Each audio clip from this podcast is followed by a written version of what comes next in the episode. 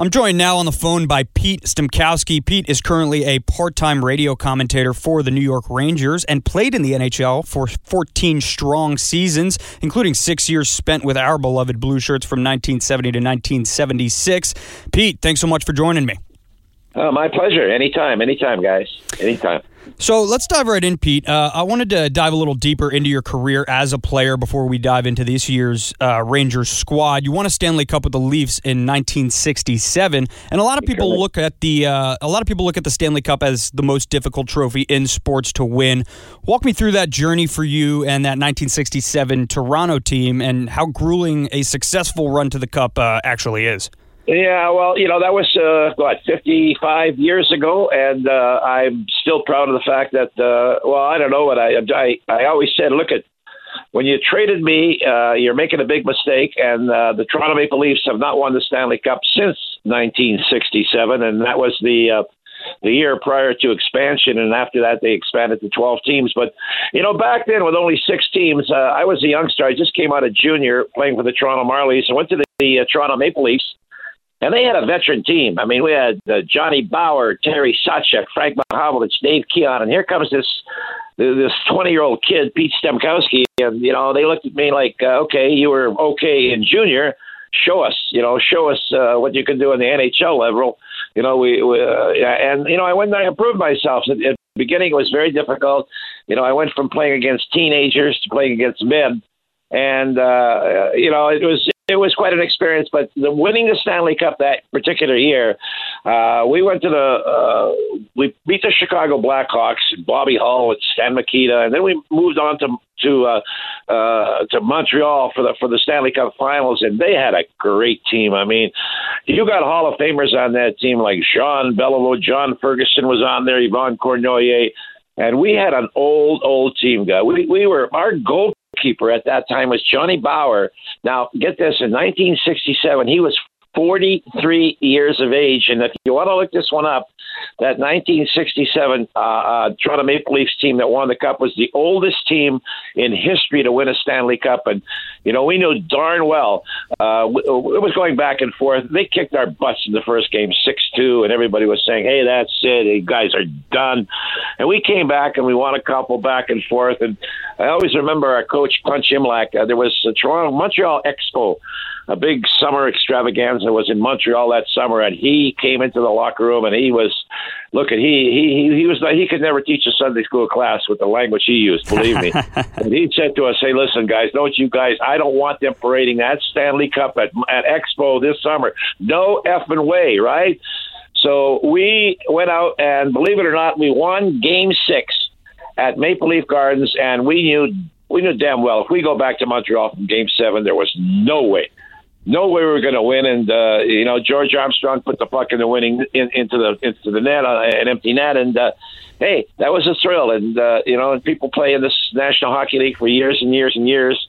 Uh, they go into the Hall of Fame, and they never got you know the the. the uh, pleasure of winning a Stanley Cup. So I have to say, you know, that's that's my biggest thrill. I played 15 years in the NHL, and yes, I, I, do have that 67 Stanley Cup, so I'm, I'm still very, very proud of that. Right. I was going to mention, right, what a, what a way to start a career. Uh, and, and, I did mention earlier, right, you spent six seasons in New York with the Rangers, part of those 14 years, and you came pretty darn close to sipping champagne out of that cup again on three separate occasions. Looking back on your time as a player in the Big Apple, how was it different from playing in cities like Toronto or Detroit? Uh, and, and was there any added pressure to representing the city of New York in the Stanley Cup playoffs? Well, first of all, when I got traded to the New York Rangers, I was with the Detroit Red Wings. Now, you got to remember, you know, back then, back then, most of the players were Canadian. All right. After 1980, when when the United States won that in, in Lake Placid, uh, the National Hockey League started looking at, at college kids, and they started bringing in Europeans into the league. But back then, I got traded from the Detroit Red Wings to the New York Rangers. Now, from a kid from Western Canada, I mean, I, I was wearing penny loafers, white socks. I, I mean, I was a real hick. And every time I'd come into New York with Toronto, I'd see big buildings, I'd see lots of traffic, I see the old Madison Square Garden, and, and I'd leave town. And, and and when they said you're traded to the New York Rangers, I goes, oh my God, how can I go to a town like that? But I, I came in here and uh, I was welcomed by Emile Francis and the rest. I didn't know anybody. Uh, I, I got off the plane when I got traded to the Detroit Red from the Detroit Red Wings to uh, to the New York Rangers. They met me at LaGuardia Airport. They took me to a place in uh, 62nd Street, El Vagabondo, an old Italian restaurant with a bocce court. And the, the team was there, and I, I didn't know Walt Tkaczuk. I didn't know Rod Gilbert, Jean Ratelle. I knew enough to play against them, but you know, never friendly with them. And that was my introduction to New York. Getting off LaGuardia Airport, going to El Vagabondo, and while I'm sitting there, I'm saying, "By the way, uh, where am I sleeping tonight?" and they said, "Well, you're a single guy, and we got a guy, uh, a room uh, in Long Beach, New York." and there's a uh, you're going to move in with these guys, and that was my beginning uh, with the New York Rangers with Emile Francis, and uh, you know to this day, I mean, fate. You know, I get traded from Detroit to New York, and uh, back back in the early '70s, so almost what 50 years later, I'm still living in New York. So I got used to the traffic. I I got used to the big buildings, and uh, you know, unfortunately, and you know, I always say to people that one of the biggest regrets regret uh, regrets I ever have is that we didn't win a Stanley Cup with the New York Rangers. Uh, not so much for myself, but for Emile Francis, one of the great people that uh, that I was ever associated with in New York. And uh, I wish we would have won one with him, but you know we didn't, and we ran, ran into Bobby Orr one year. That right. that took us out, but we came close. But you know, we never had the parade and never never grabbed that brass ring, but uh, we had some great great times. Believe me. I'm here with radio commentator and former New York Ranger Pete Stemkowski. Pete, one of those pieces on on those New York Ranger teams, or at least for a handful of years, was goaltender Eddie Giacomin, who does have his number in the rafters of MSG. When you look at this current Rangers team with Igor uh, in the crease, are we watching the next great Rangers goalie build his legacy in real time here? You know, I got I got to be honest with you. Uh, uh, several years ago, when I was you know doing the radio and we were talking about Henrik Lundqvist and uh, you know what's what's going to happen when when when Hank leaves.